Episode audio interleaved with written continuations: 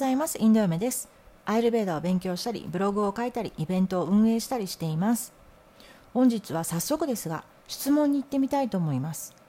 アイルベーダ的な考えが質問者さんの何らかの救いになることを祈っています。社会人3年目ぐらいの女性です。私は小学校高学年ぐらいの時にお友達から言われて自分が赤面症ということを知りました。知ってからかそれ以前からかは分かりませんがかなり重度です。これがなかったら人生もう少し変わっていただろうなとすごく思います。割と目立ちたがり屋だった方ですが顔が赤くなると思うとそれもなくなりました。社会に出てからは特にそうで会議での発言もできることなら全くしたくないです。ネットでいろいろと調べましたが今のところ赤面症の原因は不明とのことで時々きな臭いセミナーや何万円で対処法を教えますみたいなのがありますが幸か不幸かそんなのに費やす財力もないので手は出さずに済んでいます。実は以前よりノートを拝見しているのですが実際に診察を受けてみなければわからないのは重々承知の上でお伺いします。アーユルヴェーダでは赤面症の改善やノウハウはありますでしょうか？仕事中など誰とも話してない時でも赤くなっている時があるそうです。赤くなってるかな？もうすぐ自分の順番が来ると思うともう赤くなってるかも。電車の中など見知らぬ人に対してもしかしたら赤くなってるのかな？どうして赤くなってるか変に思ってるだろうな？などいつもそんな感じに思っていて精神的にも疲れてしまっています。そういう意味で人目を気にせずにはいられません。もっと気楽に生きられたらなと思っています。今日のテーマはアイルベーダを知って生きやすくです。まずは私はお医者さんではないので今から書くことはあくまで個人的アドバイスの範疇を超えません。何卒ご了承ください。ネットを調べました、えー、リンクを貼っておきましたがこのページが分かりやすかったです。社会不安症障害。多摩市心療内科のクリニックのページです。主に赤面症は心療内科の分野での情報が多いんですが確かに質問者さんが書くように赤面症の原因は不明というふうに書かれているところもありました。しかしアイルベーダ的にはこの赤面症も含め社会不安障害社交不安障害というものは明らかに同社のバランスの問題だと思われます。実際に診察を受けてみなければわからないのは重々承知の上でお伺いしますというふうにありましたが質問者さんの質問はアイルベーダでは赤面症の改善やノウハウはありませんでしょうか？ということです。私はこれから先もこんなふうにブログや SNS を通してインドからインドのアイルベーダの考え方をお伝えしていくつもりなんです。おそらくライフワークとなるでしょう。その大きなチャレンジの一つに日本の価値観を変えたいというのがあります。昔の私もそれを知りませんでした。何かというと病気は日本では何かこう郵便切手や信号のように全国どこでも共通認識のように病名と症状が定義づけられています。しかし解決策は様々です。巷では何とかに効くとか何とか予防とか何とかを解消するためにはという分かりやすい表現が日常です。症状は一緒でも病気の原因は人によって違います。病名と症状は定義づけられていますのでその症状がなくなれば人は治ったと考えます。でも再発する人もいます。それはなぜでしょうか？原因が解決できてないからです。全然打てない野球チームに打率4割の外国人助っ人を月契約で入れたとします。助っ人のおかげで今月の公式試合は勝てました。でも来月になるとその助っ人はいなくなりまた成績が下がります。この野球チームが勝ち続けるようになるためにはチームのメンバーを打てるようにしなくてはいけません。だから助っ人ではなくコーチを入れてメンバーを特訓するんです。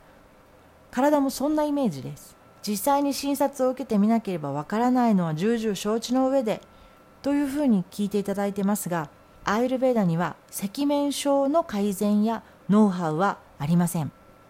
しかし患者さんの体や心の悩みを克服できるような改善方法やノウハウはあります。それにはまずドクターが質問者さんのことをよく知らなくてはいけないんです。ここ回りくどく聞こえるかもしれません。すみません。診察しなくちゃいけないという意味を分かってもらえたら嬉しいです。そうは言っても質問者さんは他のどの方よりも細かくご自身のことを書いてくださいました。書かれている範囲で推測をしながらお答えしていきたいと思います。例えば質問者さんは社会人3年目の女性ということで20代前半というふうに推測します。赤面症は小学校高学年ぐらいから友達に言われて気づいた。昔は目立ちたがり屋だった。でも今は違いますと。社会に出てからは人前で話したくない。仕事中誰とも話してなくても赤いらしい。ということは誰かに言われたのかもしれません。ネットで調べたら赤面症の原因は不明。人目を気にしてばかりいて疲れる。気にせず気楽に生きたい。これらを推測してみます。理由はさておき顔が赤くなるという仕組みを丁寧に書いてくださっている解剖学的な記事を見つけました。赤面すなわち顔の好調は赤面の皮膚血管の拡張の結果と理解できるという記事になっています。顔が赤くなる現象として確認される顔面の血管拡張反応が交感神経副交感神経どちらの神経性の反応なのか。それとも液性いわゆるホルモン分泌液これらの反応なのかあるいはこれらの組み合わせによる反応なのかについてはまだ明確になっているとは言えない。ということも書いています。もしかしたら質問者さんもこの記事は読んでいらっしゃるのかもしれませんね。というのは神経によるもの血液中の分泌液によるものもしくはこの2つの両方この3つが顔が赤くなる原因として考えられているようです。顔が赤いという症状はアイルベーダの時代にもありました。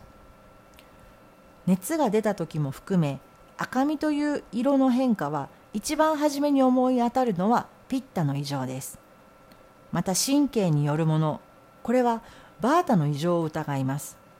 場所としてはウダーナバータサダカピッタボーダカカファこれらの不具合を見ます。昔は目立ちたがりやどう思われているか気になるという質問者さんの文面のあたりからピッタ優勢の方なのかなというふうにお察しします。ピッタ傾向の人は頭の回転も速くリーダーシップがあるタイプです。自分や相手への志も結構高いでしょう。記憶力はある方ですか？これも同社タイプによっていろいろあります。過去のブログを貼っておきましたので質問者さんの方で同社の診断などを挑戦してみてください。他の質問者さんよりもちょっと心配なのがこの症状をもう何年も抱えているということです。時間軸と病気の度合いについては私のブログを過去のものがありますのでそちらご覧ください。質問者さんの状況は発症段階または識別段階ということで一番最終的な段階になっています。ピッタバータの不具合と思われる症状が他にも読み取れます。疲れるとか変に思ってるだろうなとか順番が来ると思うともう赤くなってるかも。この辺の文面がそれにあたります。まずバータをコントロールしましょう。質問者さんに限らず疾患でまず考えるべきはバータの抑制です。バータだけが動きに影響するエネルギーです。ピッタの異常は確かにありますがその原因を作っているのもバータです。特にストレス神経系脳ホルモンバランスなどはバータのバランスを整えることで他の問題を改善することがあります。今日からできるバータを整えるいくつかの注意点をお知らせします。しかしこれらはあくまで一時的に過ぎません。本当ならパンチャカルマがおすすめです。パンチャカルマアイルベーダ薬の投薬そして薬用オイルのトリートメントなどこれらと比べると日常生活を変えるだけというのは効果が出るまで非常に時間がかかります。しかしこれから先何年も付き合っていく体なのでご自身でどうぞいたわってあげてください。食事について。同社診断をしていただいて自分はピッタ体質寄りだなと思うなら辛いものお酒とかヨーグルト脂っこいものは避けましょう。日常生活について朝できれば日の出とともに起きて朝日を浴びましょう。